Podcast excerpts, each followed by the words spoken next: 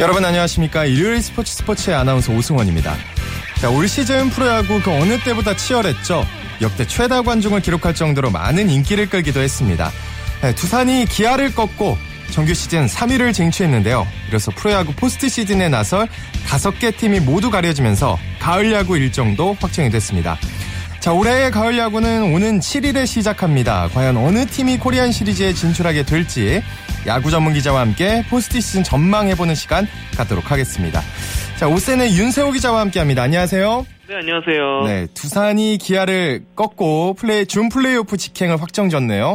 네, 사실상 오늘 경기는 정규 시즌이라기보다는 또 다른 포스트 시즌이 아닌가 싶었는데요. 네, 오늘 잠실구장에서 두산과 기아가 맞붙었는데 두산은 3위 확정을 위해서, 그리고 기아는 5위 희망을 이어가기 위해서 꼭 승리해야만 하는 경기였습니다. 네. 그만큼 관심이 집중된 경기였는데 두산이 기아에 9-0으로 완승을 거뒀고요.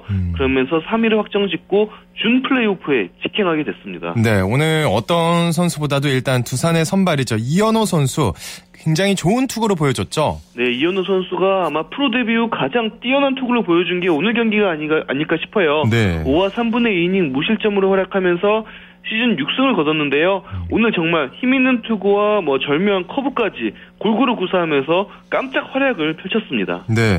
자, 그런데 두산은 김현수 선수가 석점 홈런을 터뜨리면서 쐐기를 박지 않았나 하는 생각이 듭니다. 네, 사실상 김현수 선수의 3점 홈런이 쐐기포가 됐는데요. 6회에 김현수 선수가 3점 홈런으로 두산의 7-0 리드를 이끌었습니다. 그러면서 김현수 선수는 올 시즌 28호 홈런을 기록을 했고요. 다시 한번 자신이 두산의 중심 선수임을 입증을 했습니다. 그렇습니다. 또 기아가 비록 5강 도전에는 실패를 했지만 어쨌든 마지막까지 잘 싸워줬죠. 네, 기아로선 올 시즌이 절대 실패한 시즌이 아니라고 생각되거든요. 네. 사실 시즌 전만 해도 기아의 전력은 신생팀 KT를 제외하며 가장 약하다는 게 그런 평가가 굉장히 많았어요. 그만큼 기아는 중심 선수들이 군대에 입대하고, 그리고 FA로 이적하면서 정말 힘든 2015년이 되지 않을까 싶었는데요. 네. 그럼에도 불구하고 선수들이 하나로 뭉치면서 시즌 마지막까지 5위 경쟁을 했습니다. 일단 비록 포스트시즌은 진출하지 못했지만 그 어느 때보다 기아의 어린 선수들이 올해 많이 남았거든요. 미래에 대한 기회를 가져볼 수 있는 그런 2015 시즌이었습니다. 네. 자, 또 롯데가 최하위 팀이죠. KT를 꺾으면서 올 시즌을 마감했네요. 네, 롯데가 올 시즌 마지막 경기를 그래도 승리로 장식을 했습니다. 부산 사직구장에서 KT를 6-3으로 꺾고 올 시즌을 마무리했는데요. 8회 손원섭 선수의 결승 솔로포에 힘입어서 좀 쉽지 않았던 경기를 가져갔습니다. 네. 오늘 경기 내용 어땠는지 정리 부탁드릴게요. 네, 일단 7회까지는 2-2로 양팀이 팽팽하게 맞서고 있었는데요. 8회 말에 손원섭 선수가 결승 솔로포를 터뜨렸고, 이후 계속된 롯데의 기회에서 안타도 나오고 KT의 수비 실책도 나오면서 쉽게 롯데가 승기를 들었습니다. 사실 오늘 경기는 박세웅 선수와 엄상백 선수, 두 젊은 투수의 맞대결로도 좀 관심이 모아졌는데요. 네. 사실 시즌 전만 해도 박세웅 선수가 KT에 있었으니까 박세웅, 엄상백 두 선수가 KT의 미래를 이끌 원투펀치로 주목받았는데 참 운명이 기구하게도 시즌 마지막 경기에서 두 선수가 적으로 마주를 했었습니다. 네. 자, 롯데, 한화, 기아, SK 모두가 5강을 꿈꾸면서 끝까지 경쟁을 펼쳤던 팀들인데 그중에서도 롯데가 가을야구 진출에 실패한 이유를 어디 있다고 보시나요? 네, 사실 경쟁팀들에 비하면 롯데의 전력이 상당히 좋았습니다. 네. 선수 구성이 굉장히 밸런스가 맞는 그런 구성이었거든요. 게다가 외국인 선수 3명 모두가 또 빼어난 활약을 펼쳤잖아요. 그러면서 롯데가 전력상으로는 굉장히 우위있지 않나 싶었는데 문제는 투수진의 관리에 있었습니다. 투수들이 시즌 내내 명확한 자신의 보직을 찾지 못하고 이리저리 옮겨갔거든요. 선발을 하다가 중간을 하다가 마무리 투수를 하다가, 그러면서 투수들이 자기 자리를 못 찾은 채 시즌 내내 좀 혼란이 굉장히 많았습니다. 네. 그러면서 마운드 운영이 산만하게 돌아갔고요. 시즌 막바지에 정말 중요한 경기들이 있었는데 그 경기들 다 놓치면서 마지막 11경기 중에 10경기를 롯데가 패했거든요. 그러면서 롯데가 올해도 가을잔치에 초대받지 못했습니다. 그렇군요. 자, 그럼 어쨌든 현재 순위를 좀 다시 한번 살펴볼까요? 네, 사실상 거의 순위가 확정됐다고 볼 수 있는데요. 네. 1위에 삼성, 2위에 NC, 3위에 두산, 4위에 넥센, 5위에 SK까지 확정이고요. 6위 하나, 7위 기아, 8위 롯데, 9위 LG, 10위 KT입니다.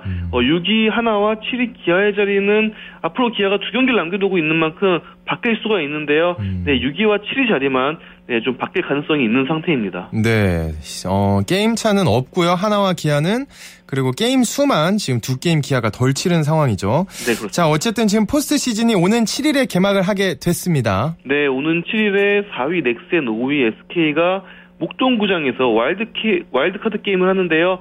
일단 굉장히 넥센이 유리한 상황입니다. 네. SK가 승리하기 위해서는 1차전과 2차전을 다 잡아야 되고요. 넥센 입장에서는 두 경기 중 한 경기만 잡거나 무승부를 해도 승리하게 됩니다. 그렇군요. 자, 그러면 올해 포스트 시즌 진출팀은 어떻게 되는 건지 다시 한번 정리를 해주시죠. 네, 일단 1위에 정규 시즌 우승을 차지한 삼성이 네, 5년 연속으로 1위를 차지했고요. 네. 2위에 NC 다이노스, 3위에 두산, 그리고 방금 말씀드렸지만 넥센과 4위 넥센과 5위 SK가 와일드카드 결실전을 치릅니다. 자, 어쨌든 기아가 패배함으로써 5강 진출 노렸던 두 팀의 희비가 엇갈리게 됐네요. 네, 그렇습니다. 네, 그리고 또 넥센과 SK 또 와일드카드 결정전 다시 한번 맞붙게 됐고요. 예. 네, 두산이 이기면서 넥센은 어쩔 수 없이 이제 4위에 만족할 수밖에 없게 됐고요. 기아가 지면서 SK는 정말 그래도 좀 플레이오프 포스트진을 준비할 수 있는 시간을 벌 수 있게 됐습니다. 네, 약간의 시간이지만 그 차이가 굉장히 또 결과를 다르게 만들어낼 수도 있기 때문에 그런 거죠. 자, 어쨌든 LG와 롯데, 기아는 8년 만에 포스트 시즌 진출에 실패를 했습니다. 네, 엘로끼라고 불리죠. LG, 롯데, 기아 세 팀이. 제가 그 얘기를 안 하고 싶어서요. 네, 8년 만에 동반 포스트 시즌 진출 실패를 했습니다. 네. 사실 세 팀이 KBO 리그 흥행을 주도한다고 해도 과언이 아닌 만큼 정말 엄청난 팬층을 지니고 있는데요. 그렇습니다. 그래도 지난 2년 동안에는 LG가 포스트시즌에 오르면서 잠실구장에 정말 엄청난 열기를 가져오곤 했는데 올해 같은 경우에는 인기팀 세 팀이 동반으로 네, 고배를 마시고 말았습니다. 그러면서 올해 포스트시즌 열기는 이전보다는 조금은 좀 덜하지 않을까 그런 우려도 네, 생깁니다. 그렇군요. 제가 여기서 우리 윤세호 기자에게 이런 질문 하는 게 참 어려운 질문이긴 한데 한국 시리즈 진출팀 어디가 될지 한번 예측을 좀 해주시죠. 네, 참 쉽지 않은데 어쨌든 네. 삼성이 1위를 했으니까 한국 시리즈 진출은 지금 맡아놨고요. 그렇죠. 저는 NC를 좀 주목해보고 싶습니다. NC를 두고 많은 그 현장에 있는 감독과 코칭 스태프들이 예상이 안 된다고 하거든요. 네. 김경문 감독의 야구는 뭐 하나로 정의가 안 된다고들 얘기를 많이 해요. 그만큼 매번 붙을 때마다 계산이 안 서기 때문에 NC를 상대하기가 굉장히 어렵다고 하는데 김경문 감독이 정말 오랜 시간 2인자로만 지금 있곤 했잖아요. 그렇죠. 두산 시절에도 정말 강한 팀을 만들었지만 두산이 끝내 우승을 차지하지 못했었고요. 그러면서 김경문 감독이 2인자라는 그런 좀 달갑지 않은 꼬리표를 지금 안고 있는데 아마 올해는 정말 철저히 준비해가지고 우승을 노려보지 않을까 싶거든요. 만약에 삼성과 NC가 한국 시리즈에서 맞붙을 경우에는 정말 엄청난 명승부가 펼쳐지지 않을까 예상이 됩니다. 네, 알겠습니다. 오센의 윤세호 기자는 NC를 한국 시리즈 진출팀으로 예상을 하셨습니다. 감사합니다. 오늘 얘기요. 네, 수고하셨습니다. 네, 지금까지 오세는 윤세호 기자와 함께 야구 소식 전해드렸습니다. 이어서 국내외 축구 소식 살펴봅니다. 오늘 중앙일보의 박민 기자와 함께합니다. 안녕하세요. 네, 안녕하세요. 네, 국내 프로축구가 시즌 막바지입니다. 오늘 상위 하위 스플릿 가려졌죠? 네, 맞습니다. K리그 클래식이 오늘 33라운드까지 치른 뒤에 상위 스플릿 6팀, 하위 스플릿 6팀으로 나뉘었고요. 네. 앞으로 5경기씩 더 치러서 우승팀과 강등팀을 결정하는데요. 앞서서 1위부터 5위까지 전북, 수원, 포항, 성남, 서울이 상위 스플릿 행을 확정 지은 가운데 오늘 상위 스플릿 마지노선인 6위 주인공이 가려졌습니다. 네, 이 스플릿 시스템 자체 그리고 이렇게 5게임씩 더 치러서 우승팀과 강등팀을 나누는 시스템 자체 굉장히 경쟁적인 시스템인데 자 어쨌든 6위의 주인공 아주 극적으로 가려졌다면서요. 네, 그렇습니다. 오늘 경기 전까지 7위였던 제주는 승점 43점, 6위였던 인천은 승점 45점으로 제주는 반드시 승리하고 인천이 패하길 바랬어야 했는데요. 제주의 바람대로 제주가 오늘 전북과 홈경기에서 후반 43분에 로페즈 선수의 극적인 결승골로 3대2로 승리했고요. 같은 시간에 인천이 성남에 0대1로 지면서 제주가 인천을 승점 1점 차로 따돌리고 6위를 극적으로 탈환하면서 상위 스플릿 행 막차를 탔습니다. 네, 또 제주 출신 선수가 제주팀, 고향팀의 기적을 만들었다는데 맞나요? 네, 그 제주의 김상원 선수가 오늘 윙포워드로 출전해서 그 빠른 스피드를 활용해서 전반 1분에 선제골을 넣고 네. 전반 16분에 그 추가골을 터뜨렸는데요. 그 제주 토박이 김상원 선수는 그 지난 시즌까지는 2군에 머물렀었는데요. 오늘 고향팀의 그 기적을 이끌었습니다. 정말 극장 같다는 표현이 참 어울리는 게임이 아니었나 싶을 정도인데 어쨌든 제주 조성환 감독의 어떤 소감이랄까요? 이런 게 굉장히 궁금합니다. 어떤 말을 남겼나요? 네, 그 조성환 감독은 경기 후에 그 인천이 성남에 0대1로 지는 꿈을 어제 꿨는데 그 스코어까지 맞췄다고 미소를 지었고요. 네. 그 이어서 조 감독은 그 제주를 사랑하는 팬, 직원, 선수단의 바람이 담긴 승리라면서 지도자 인생의 한 페이지가 될 것 같다고 감격스러워했습니다. 이렇게 굉장히 환호하는 팀이 있는 반면 또 아쉬움에 눈물을 흘리는 팀이 있을 것 같은데 7위로 떨어진 인천 정말 가슴 아플 것 같아요. 네, 맞습니다. 사실 인천이 오늘 이기면 자력으로 상위 스플릿행을 확정지을 수 있었는데요. 네. 아쉽게 6위를 내주고 말았습니다. 그 시민구단 인천 선수들은 임금 체불 등 그 어려움을 이겨내고서 선전을 했는데요. 그 마지막 고비를 넘지 못하고 그 경기 후에 그라운드에 쓰러져서 눈물을 흘렸고요. 네. 김동훈 인천 감독 역시 그 눈시울을 붉어진 채 선수들이 잘 따라줬고 책임은 감독 탓이라고 말했습니다. 그렇군요. 또 한 팀이 있죠. 굉장히 아쉬웠을 팀, 희망을 가졌던 전남 하위 스플릿으로 내려갔죠. 네, 전남이 오늘 서울과 원정 경기에서 2대3으로 졌는데요. 전남은 6위 제주에 승점 4점 뒤진 8위에 그치면서 네. 하위 스플릿으로 내려갔습니다. 또 오늘 대기록이 나왔다고 들었습니다. 수원의 염기훈 선수가 주인공인데 어떤 기록인가요? 네, 수원 염기훈 선수가 오늘 광주와 경기 전까지 신태용 올림픽 대표팀 감독이 보유한 68도움과 동률이었는데요.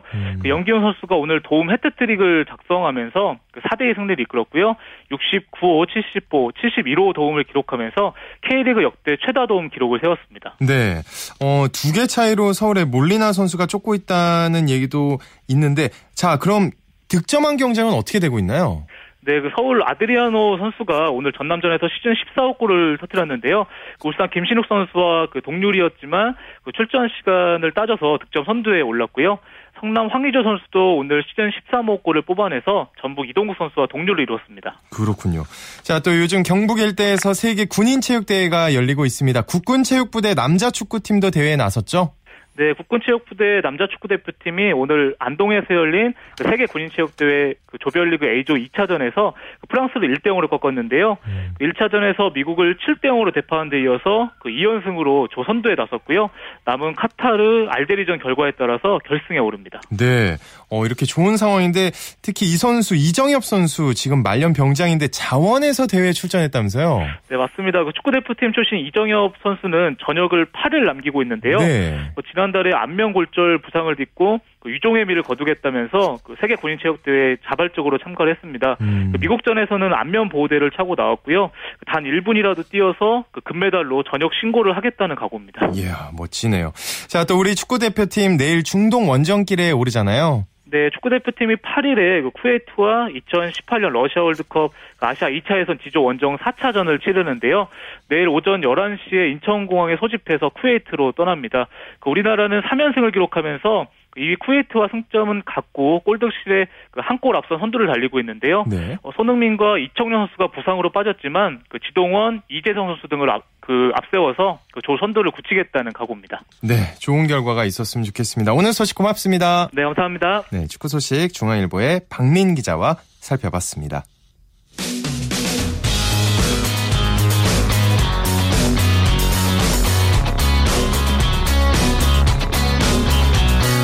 따뜻한 비판이 있습니다. 냉철한 분석이 있습니다. 스포츠. 이어서 프로농구 소식 살펴봅니다. 월간 점프볼의 손대범 기자와 함께합니다. 안녕하세요.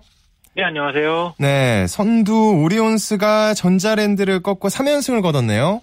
네, 고양 오리온은 오늘 인천 삼산체육관에서 열린 원정 경기에서 인천 전자랜드를 86대 74로 꺾으면서 1위 자리를 지켜왔습니다. 8승 1패가 됐습니다. 지난 시즌 1라운드를 마칠 때와 같은 승률인데요. 그만큼 압도적입니다. 네. 1위와 2위의 대결로 기대를 모았었는데 승부는 일찍 갈렸습니다. 이 3쿼터가 끝났을 때 이미 점수차가 17점 차로 났을 정도로 오리온이 압도적이었고요. 전자랜드는 1쿼터를 마칠 때만 해도 분위기를 잘 가져갔는데 2쿼터부터는 국내 선수들의 지역 지원 사격이 좀 이어지지 않으면서 승부를 좀 어렵게 가져갔습니다. 네, 오리온스라고 부르는 게 맞나요? 오리온이라고 부르는 게 맞나요? 네, 공식적인 명칭이 고양 오리온 오리온스입니다. 이제 사명을 좀 앞에 내세우면서 고양 오리온으로 부르는 게 맞습니다. 그렇군요. 이제부터 오리온으로 부르겠습니다. 네. 오리온의 헤인즈 선수 오늘 아주 펄펄 날았고요. 네, 그렇습니다. 명불허전이죠. 이 선수가 지금 평균 28.2득점으로 KBL 전체 1위를 달리고 있는데요. 네. 오늘도 25득점에 리바운드 9개, 어시스트 3개를 기록했습니다. 헤인즈는 2쿼터에만 10점을 보태면서 오리온이 점수차를 벌리는데 큰 역할을 했습니다. 3쿼터에도 전자랜드가 추격을 좀 낼 때마다 찬물을 끼얹는 그런 슛을 성공시켰는데요. 네. 이런 헤인즈의 상승세는 다음 주 국가대표 이승현 선수가 복귀하면은 더 강해질 것으로 보입니다. 그렇군요. 자, 또 동부와 SK, 동부가 SK를 꺾으며 1라운드를 마무리했습니다. 그렇습니다. 잠실 학생체육관에서 열렸는데요. 동부가 SK에게 78대 67로 이겼습니다. 오늘 동부 선수들 이틀 연속 경기라서 약간 체력적인 열세가 예상됐었는데 김영만 감독이 주전 라인업을 바꿔가면서 이런 그런 우려를 확 깨끗하게 씻었습니다. 로즈맨슨 선수가 트리플 더블 활약을 보였는데요. 17득점, 14리바운드, 9어시스트로 활약했고요. 또 최근 동부를 이끌고 있는 허웅과 두경민 선수가 17점과 11점씩을 올렸습니다. 이 경기로 인해 동부와 SK는 나란히 4승 5패가 됐습니다. 네, 지금 허웅 선수가 팀을 이끈다고 말씀을 해주셨는데 오늘 특히나 존재감이 빛났던 것 같아요. 그렇습니다. 오늘도 17득점을 기록했고요. 특히 3쿼터에만 7득점을 올리면서 동부가 승기를 가져오는데 중요한 역할을 했습니다. 네. 또한 허웅 선수가 최근에 그 인터뷰에 들어올 때마다 좀 화제가 되고 있는데 바로 부모님 사랑이 애틋해서입니다. 네. 부모님이 바로 이 농구 대통령인 허재 전 KCC 감독이시죠. 네. 허재 감독이 지도자에서 물러난 자리 뒤부터는 이 허웅 선수의 경기를 좀 빼놓지 않고 보는 것으로 알려졌는데요. 허웅 선수도 그런 아버지의 정성을 느끼는 매 경기마다 좋은 성장세를 보이고 있고요. 지난 경기에서는 오늘도 승부처에 활약한 뒤에는 이 아버지의 명성에 먹칠하고 싶지 않다는 그런 또 효자당한 발언을 해서 화제가 됐습니다. 네, 멋지네요. 자, 또 모비스와 LG 경기 결과 전해주시죠. 네, 모비스가 정말 무섭습니다. 오늘 창원에서 열린 LG와의 경기에서도 79대 61로 이겼습니다. 양동근 선수가 없이도 5할 승률 이상을 올리고 있는 셈인데요. 오늘 경기에서는 모처럼 만에 강력한 수비력을 보이면서 유재학 감독을 만족시켰습니다. 또 공격에서는 1쿼터부터 함지훈 선수가 만능 플레이를 앞세워서 점수차를 벌렸고요. 또 외곽에서는 전준범 선수가 힘을 보탰습니다. 반면에 LG는 여전히 고민이 많습니다. 트로이 길레노터 선수가 홀로 부진했지만 높이가 낮다 보니까 경기 내내 힘들어하는 기색이 역력했습니다. 잘 따라가긴 했지만 3쿼터 수비에 실패하면서 좀 일찌감치 패배를 인정해야 했습니다. 네, 그렇군요. 자, 아시아 선수권 대회를 마치고 온 우리 국가대표팀이 오늘 해단식을 가졌죠? 네, 그리고 쿠난성 청사에서 열린 아시아 선수권 대회에서 우리 대표팀이 귀국을 했습니다. 오늘 오후 4시 30분 대한항공편으로 귀국했는데요. 아무튼 성적이 좀 목표에 못 미치는 6위에 그치다 보니까 분위기가 밝은 편은 아니었습니다. 6위면 올림픽 최종 예선도 나가지 못하거든요. 네. 자, 일단 지원이 미비했던 대한농구협회와 선수단 모두 반성이 필요할 것 같다는 말을 남겼고요. 더 나은 대표팀이 될 수 있도록 방법을 찾아봐야 될 것 같습니다. 그렇군요. 오늘 소식 여기까지 듣겠습니다. 고맙습니다. 고맙습니다. 네, 지금까지 프로농구 경기 소식 월간 점프볼의 손대범 기자와 함께했습니다. 자, 이어서 우리나라 스포츠 발전에 이바지하고 있는 각 종목의 발전 과정을 살펴보는 스포츠 기록실 시간으로 이어집니다. 스포츠 평론가 신명철 씨와 함께합니다. 안녕하세요. 네, 안녕하십니까. 네, 지난 시간에는 추석을 맞아서 민속 경기 씨름을 살펴봤는데 오늘 다시 야구 얘기로 돌아가겠습니다. 네. 네, 지역 예선에서는 일본에 밀렸고 또 세계 예선을 거쳐서 출전한 2008년 베이징 올림픽에서 야구 종주국을 자부하는 미국과 치른 1차전이 어쨌든 금메달로 가기 위한 첫 번째 난관이자 고비였잖아요. 그렇습니다. 한국은 8회까지 6대4로 앞서 있었는데요. 꼭 직전까지 상황을 좀 설명드리면 네. 이재호가 0대1로 뒤진 2회 말 장외 역전 2점 홈런을 터뜨려서 가볍게 전세를 뒤집었고요. 그 큰 홈런 나왔던 거 아마 머릿속에 떠오르시는 분들 계실 텐데 네. 네, 그리고 3회 말에 1점, 5회 말에 3점 등 착실하게 점수를 보탰습니다. 그 사이에 두 번째 투수인 정대현이 2와 3분의 2이닝 6탈 3진 1실점으로 역투를 했고요. 6대4로 앞선 이제 문제 6회 9회 초가 되겠는데 마무리로 등판한 한기주가 솔로 홈런을 맞은 뒤에 다시 전 이 장면이 기억나요. 네. 이제 막 기억나시죠? 네. 홈런을 맞은 뒤에 다시 무사 2, 3루 위기에 몰렸고 교체 투입 땐 또 윤성민이 2-3할에서 2타점 적시타를 맞았거든요. 예, 그래서 순식간에 경기가 6-7로 뒤집어져 버렸습니다. 이 장면들 아마 다들 기억하고 계실 것 같아요. 아이고, 왜 저러지. 그렇죠. 예, 그렇죠. 네. 아, 좀 이렇게 쉽게 마무리 되나 싶었는데, 이제 갑자기 9회 그러니까. 근데 어쨌든 9회 말에 다시 역전을 하잖아요. 네. 9회 말, 선두 타자로 나선 대타 정근우가 좌익선상 2루타로 출루를 했고요. 1사 3루에서 대타 이태근이 2루 땅포를 치니까 이 발빠른 정근우가 이제 홈으로 파고들었거든요. 네. 예, 이태근은 이사에 1루에서 살았고 투수 견재가 또 뒤로 빠지면서 이태근이 3루까지 갔고 이종욱의 중견 스플라이 때 이태근이 홈으로 돌아서 정말 극적인 또 홈에 싹 스트라이팅하면서 들어온 장면 또 기억나실 것 같습니다. 그렇죠? 예, 막 환호를 지르면서 뜨가우쩌로 달려가던 장면도 기억나실 것 같고 어쨌든 그래서 우리가 8-7로 승리했습니다. 그리고 이날 우리와 미국의 경기 있었던 바로 그날 쿠바와 일본도 경기가 있었어요. 예, 둘 다 우승 후보라고 할 수 있겠죠. 예, 그런데 쿠바가 나르비슈가 선발로 등판한 일본을 4-2로 꺾어서 사실은 쿠바는 뭐 프로리그는 없습니다만 아마추어 세계 최강국 아닙니까? 그렇죠. 네. 예, 지금 메이저리그에도 많은 선수들이 진출해 있고 그리고 2008년 그 베이징 올림픽에 앞서서 이 올림픽 전까지 올림픽에서 4차례 야구가 열렸었거든요. 1990년 바르셀로나 올림픽 때부터. 네. 그 사이에 쿠바는요. 우승을 3차례 한 아주 엄청난 4번 중에 3번이나 금메달을 딴. 네, 와. 정말 상당한 그런 전력을 갖고 있는 나라죠. 어쨌든 1차전 아주 큰 산 중에 하나라고 생각했던 미국을 넘었는데 네. 그리고 사실 2차전은 좀 쉽지 않을까, 쉬어가지 네. 않을까 하는 중국이었는데 예. 의외로 고전했죠. 예, 그렇습니다. 이게 그냥 건너가는 경기다 정도로 생각하지 않았겠습니까? 중국에 미안했지만 사실. 예, 중국에 네. 미안했지만 네. 사실은 중국은 아직도 사실은 1980년대 그 서울에서 열렸던 아시아 선수권대 잠실구장에서 열린 그 대회도 1989년에 열린 아시아 선수권대도 중국이 참가를 하고 중국도 사실은 야구가 도입된 지가 아주 그렇게 아주 일천한 역사는 또 아닙니다. 어느 정도 좀 지금 보급이 돼 있는 상태거든요. 네. 그런데도 불구하고 어쨌든 중국은 야구의 발전 속도는 굉장히 느리고 좀 심하게 말하면 이제 막 걸음마 단계를 벗어났다. 그 정도로 할 수 있겠는데 네. 어쨌든 그래도 홈그라운드에서는 만만치가 않았습니다. 0-0으로 맞서 있던 6회에 폭우가 쏟아져서 일시 정지 경기가 됐고 네. 3일 뒤인 17일 계속 경기에 들어갔습니다. 그러니까 조금 그 사이에 다른 경기가 좀 있었고요. 네. 근데 연장 10회까지 경쟁진이 이어졌습니다. 이 정말 뜻밖의 상황이었고요. 그래서 무사 1-2로 그러니까 연장 10회 무사 1-2로 승부치기라는 걸 왜 이제 경기를 빨리 끝내기 위해서 하지 않습니까? 야구에서도. 예, 그래서 이렇게 시작된 연장 11회 말 무사 만루에서 이승엽이 좌전 끝내기 적시타를 날려서 정말 간신히 이겼습니다. 정말 간신히 이겼습니다. 그리고 이 사이에 잠시 제가 말씀드렸죠. 3일 뒤에 그 계속 경기가 열렸으니까 캐나다와 3차전이 벌어졌었는데 유현진의 9이닝 5안타 6탈삼진 역투 그리고 정무른 선수의 결승 홈런이 입어서 캐나다전도 사실은 좀 아슬아슬했거든요. 1-0으로 이겼습니다. 또 하나의 고비를 넘었습니다. 네. 자, 이렇게 잘 가고 있는데 베이징 올림픽 어쨌든 2008년 8월에 열렸는데 야구 예선 한일전은 광복절 하루 뒤인 또 공교롭게도 8월 16일에 열렸어요. 그렇습니다. 그래서 그날들 많이 기억들 하실 것 같고요. 네. 예, 숙명의 라이벌전 아닙니까? 자, 우리나라는 역대 이래로 1970년대부터 이선희 선수부터 시작되면서 일본과의 경기에서 왼손잡이 투수를 전통적으로 내세우지 않습니까? 그렇죠. 예, 상대적으로 일본 타선이 좀 약한 것도 사실이고요. 예, 그래서 왼손 투수인 김광현을 선발로 내세웠고 김광현 선수가 5회까지 무실점으로 잘 막았습니다. 그런데 6회 말 1사 2루에 등판한 윤성미 RI 닫기 이력에 2점 홈런을 내줬습니다. 예, 근데 우리가 이게 쉽게 물러날 한국이 아니지 않습니까? 그렇죠. 예, 곧바로 반격에 나서서 7회 초에 2대5에 동점 2점 아치로 승부를 원점으로 돌렸습니다.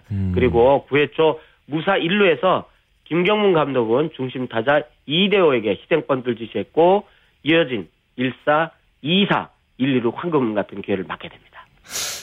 굉장히 일반적이지는 않은 그런 카드지 않습니까? 김경문 감독의 작전이요? 그렇습니다. 사실은 네. 그때 김경문 감독의 그 작전이 조금 이거 왜 이런 작전들이 나올까 했는데 어쨌든 김경문 감독이 일본에 그때 마감대 왼손 투수 이와세 히토키가 있었거든요.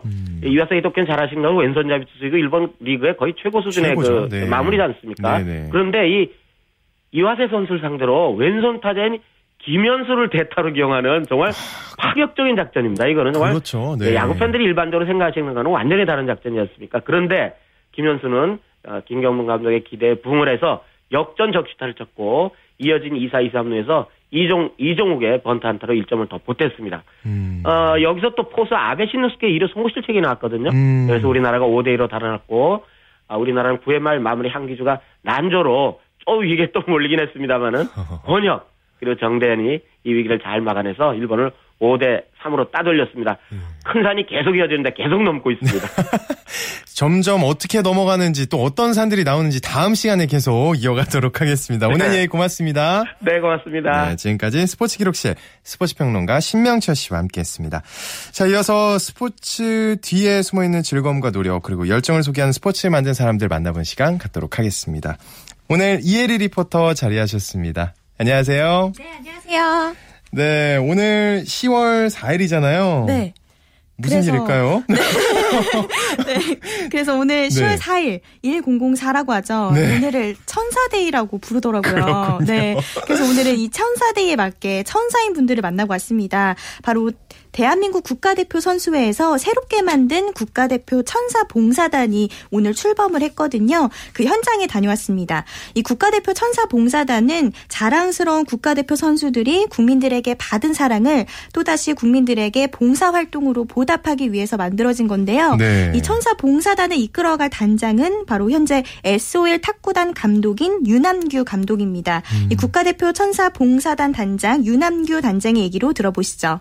별들이 다 모인 것 같습니다. 대한민국 국가대표 선수회에서 천사 봉사단 오늘 출범식을 이렇게 진행하도록 하겠습니다. 대한민국 국가대표 선수회 수장이신 우리 장윤창 회장님 잠깐 자리해 주셨습니다. 오늘 그 천사 10월 4일 천사대인데 너무 좋습니다. 모든 대표 선수들이 다 이제 국민들 속으로 파고 들어가는 그런 일들을 할 겁니다. 역사적인 날이기도 하고요. 국가대표 선수에서 봉사단을 만들어서 좀 출범을 했으면 좋겠다.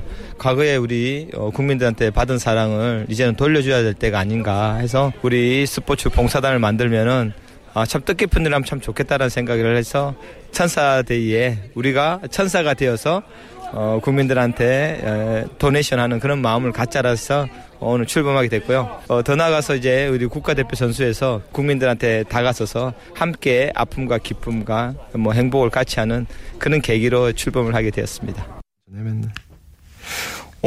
국가대표 천사봉사단 이름만큼이나 굉장히 좋은 취지를 가진 봉사단인 건데 어쨌든 국가대표 선수들이 참여하는 거잖아요. 어떤 종목의 선수들인가요? 네, 57개 전 종목에서 활동하고 있는 전직, 현직 국가대표 선수들이 참여하고 있는데요. 이 국가대표라고 해서 모든 국가대표 선수들이 참여하는 건 아니고요. 아, 네, 봉사단의 희망을 원하는 선수들이 가입해서 활동을 하고 있습니다. 이 천사봉사단에 가입한 국가대표 선수들을 좀 소개를 해드리면 육상의 임춘혜 선수, 뭐 이봉주 선수, 펜싱의 남현희 선수, 유도의 김재범 선수, 태권도의 이대훈 선수 등 이렇게 국민들에게 뜨거운 감동을 안겨준 100여 명의 올림픽 메달리스트들로 구성이 됐는데요. 먼저 정국현 태권도 전직 국가대표 만나봤습니다.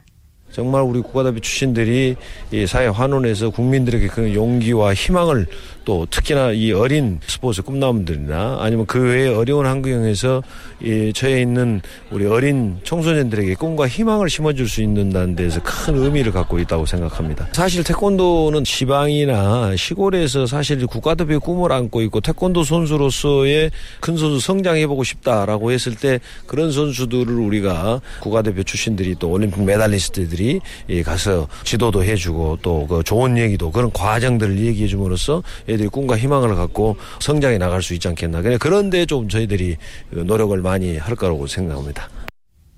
자, 그럼 국가대표 천사봉사단 어떤 활동, 어떤 봉사활동들을 하게 되는 건가요? 네, 이 홀로 사시는 어르신과 결식 아동을 위해서 겨울에는 연탄 배달을 하고요. 또 무료 급식 봉사도 합니다. 이외에도 장학금을 지원한다거나 아니면 스포츠 마사지 같은 이런 의료 봉사도 할 예정이고요. 네. 또 봉사단의 특징이 국가대표 선수들이잖아요. 그렇죠. 그러다 보니까 다양한 스포츠 활동을 통해서 스포츠 활동을 지원하는 등 이렇게 꿈나무 선수들에게 멘토가 돼서 꿈과 희망을 줄 예정입니다. 이렇게 도움이 필요한 곳에 어디든 달려가서 봉사활동을 한다고 합니다. 네, 와 완전 국가대표들이 참여하는 만큼 굉장히 훈훈하고 또 고마운 일들인데 정말 선수들이 앞장서니까 그 봉사를 받는 분들도 굉장히 기분이 좋으실 것 같아요. 네, 우선은 다음 달 7일부터 이제 본격적으로 활동을 하는데요. 네. 다문화 가정 아이들을 초청을 해서 약초 제조 공장에 방문해서 직업 진로 체험 학습을 진행할 예정이고요.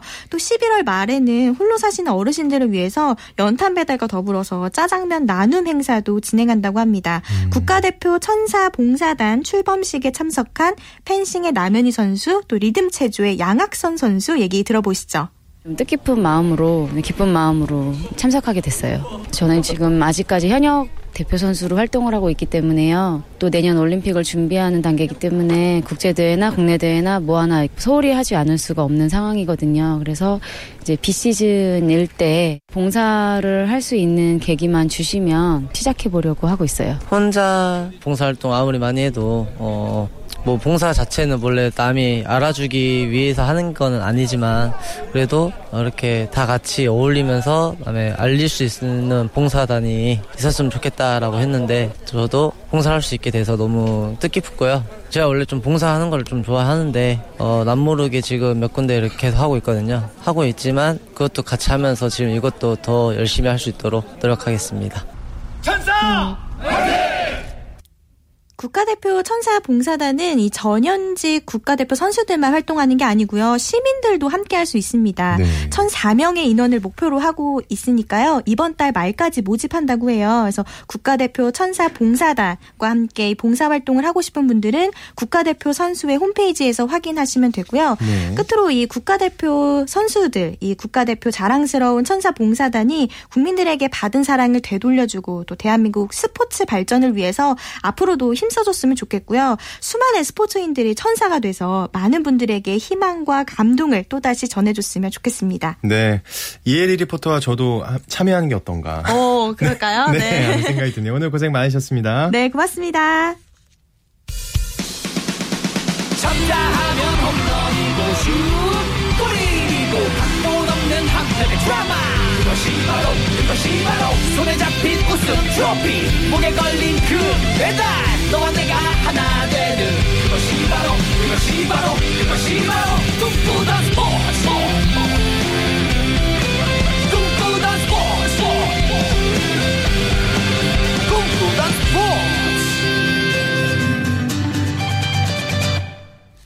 한 주간 이슈가 됐던 스포츠계의 소식을 취재기자를 통해 정리해보는 주간 취재수첩 시간입니다. 한국 스포츠는 올 한 해 다양한 국제 이벤트로 아주 분주합니다. 지난 7월이죠. 광주 하계 유니버시아드에 이어 지난 2일에는 세계 군인체육대회가 문경에서 개막했습니다. 자, 또 다른 이벤트도 준비 중인데요. 오는 8일부터 나흘간 인천 잭 니클라우스 골프클럽 코리아에서 열리는 프레지던트컵이 준비되어 있습니다. 자, 그래서 오늘은 골프대항전 프레지던트컵에 대해 알아보겠습니다. 스포츠서울의 고진현 기자와 함께합니다. 안녕하세요. 안녕하세요. 고진현입니다. 네, 먼저 이 프레지던트컵의 역사에 대해서 좀 설명을 해주시죠. 예, 프레지던트컵은 1994년 팀 틴첨이 PGA 커미션으로 부임하면서 창설이 된 대회입니다. 네. 미국 팀과 유럽을 제외한 세계 연합팀이 맞붙는 구도입니다. 이는 1927년 창설된 또 다른 대항전이죠. 라이더컵을 본떠 만들었습니다. 라이더컵은 미국 팀과 유럽 팀의 대항전이거든요. 네. 로스쿨 출신의 팀 핀천 커미션은 사회초년병 시절에 백악관에서 이제 경제 담당 부보좌관으로 근무를 했는데요. 그 당시 인연으로 이제 골프 애호가인 전 현직 대통령들을 움직여 국제 골프 대회에 창설을 했습니다. 이 프레지던트컵이 결과적으로 우리말로 옮긴다면 대통령배 대회쯤 되겠죠. 네네. 그 이름에서 그 역사를 이제 읽을 수 있다고 봅니다. 자, 미국 팀과 유럽 팀이 맞붙는 라이더컵. 굳이 근데 이 프레지던트컵을 만들 필요가 있었을까요? 예. 그 당시 1994년 당시 이제 이 대회가 창설될 당시죠. 네. 바로 세계 골프계 지형을 살펴볼 필요가 있습니다. 당시에는 호주의 그렉 노먼, 그리고 짐바브웨의 닉 프라이스, 그리고 남아공화국의 어니얼스 등 비유럽 출신들이 세계 상위권을 다 장악을 했거든요. 네. 따라서 미국과 유럽 밖에 있는 탁월한 선수들을 대항전 무대에 올려야겠다는 아이디어로 이 프레지던 컵이 기획이 된 것입니다. 아, 어떻게 보면 좀 슈퍼스타들, 골프계의 슈퍼스타들을 무대에 좀 세워야겠다, 뭐 이런 생각이었겠네요. 예, 그렇습니다. 자, 어쨌든 이번 프레지던트컵은 사상 최고의 멤버로 맞붙어서 아주 세계 골프 팬들의 관심을 끌고 있잖아요. 예, 특히 이제 올 시즌 역시 미국 선수들의 득세가 아주 두드러졌습니다. 네. 올 시즌 열린 4대 메이저 대회 우승자가 모두 이번 대회에 참석하게 됩니다. 마스터스와 US 오픈 우승자인 미국의 조던 스피스, 이 선수가 지금 세계 랭킹 1위입니다. 그렇죠. 그리고 브리티시 오픈 우승자인 잭 존슨, 그리고 PGA 챔피언십 우승자인 제이슨 데이, 이 선수는 호주 선수죠. 그리고 제5의 메이저 대회라고 불리는 플레이어스 챔피언십 우승자인 리키 파울러, 이 선수도 미국 선수입니다. 이 모든 선수들이 별 중에 별이라고 불리는 이 모든 선수들이 이번 대회에서 다 함께 참여하게 된 것입니다. 이야, 그러면 우리 한국 선수로는 누가 참여하게 되나요? 예. 세계연합팀은 호주 선수 4명, 남아공 선수 3명, 한국 선수 1명, 일본 선수 1명 등이 참가하는데요. 네. 한국 국적의 선수로는 배상문 선수가 이제 단장 추천으로 출전하게 되는데 이 배 선수는 상당히 관심이 쏠리고 있습니다. 그렇죠. 올 시즌 상당히 우여곡절이 많았죠. 네네. 이번 대회가 끝나면 이 선수는 이제 군대에 입대하게 돼 있습니다. 우리 뉴질랜드 선수인 데니리 선수도 사실은 우리 동포 선수입니다. 인천에서 골프를 배웠지요. 한국명에는 이제 이진명 선수인데요. 2008년도 US 아마추어 챔피언십에 최연소 우승을 했고 올해 그린 브라이어 클래식 PGA 투어에서 첫 승을 기록한 선수이기도 합니다. 그렇군요.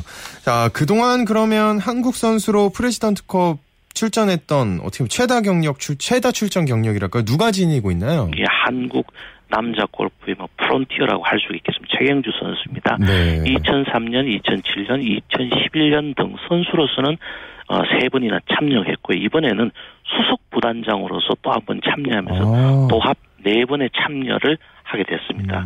우리 프레지던트컵 통산 최다 출전 선수는 바로 필 미켈슨 선수입니다. 왼손 황제로 불리시죠. 네. 이번 대회까지 모두 참석했습니다. 11번을 참석하게 11번, 되는데요. 네. 예.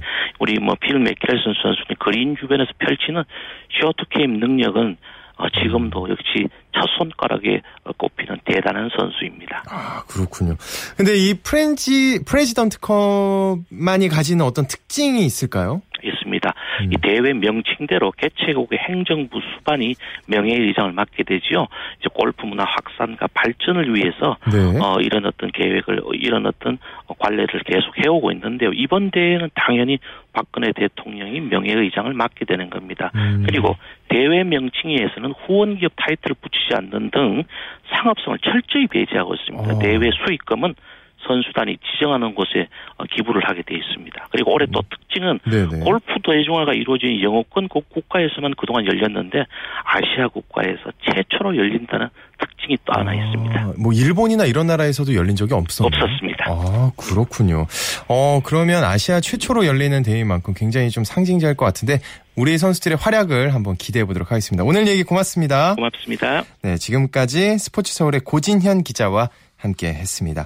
스포츠 단신 전해드립니다. 여자유도 중량급의 김민정 선수가 우즈베키스탄 그랑프리에서 우승했습니다. 여자 78kg 이상급에 나선 김민정은 준결승에서 랭킹 1위 윗숭을 또 결승에서 세계 3위 마시시를 잇따라 꺾고 금메달을 목에 걸었습니다. 펜싱의 정재규 선수가 경북 문경 세계 군인체육대회에서 우리나라 2번째 은메달을 안겼습니다. 정재규 선수는 경북 문경 국군체육부대 실내체육관에서 열린 펜싱 남자 플레레 결승전에서 러시아의 레날 가네예프에게 15대9로 패해서 아쉽게 은메달을 목에 걸었습니다. 네, 저희가 오늘 준비한 소식 여기까지입니다. 내일은 9시 30분부터 스포츠 들으실 수 있고요. 이광용 아나운서가 재미있는 스포츠 얘기 준비해서 찾아옵니다. 저는 오승원이었습니다. 스포츠.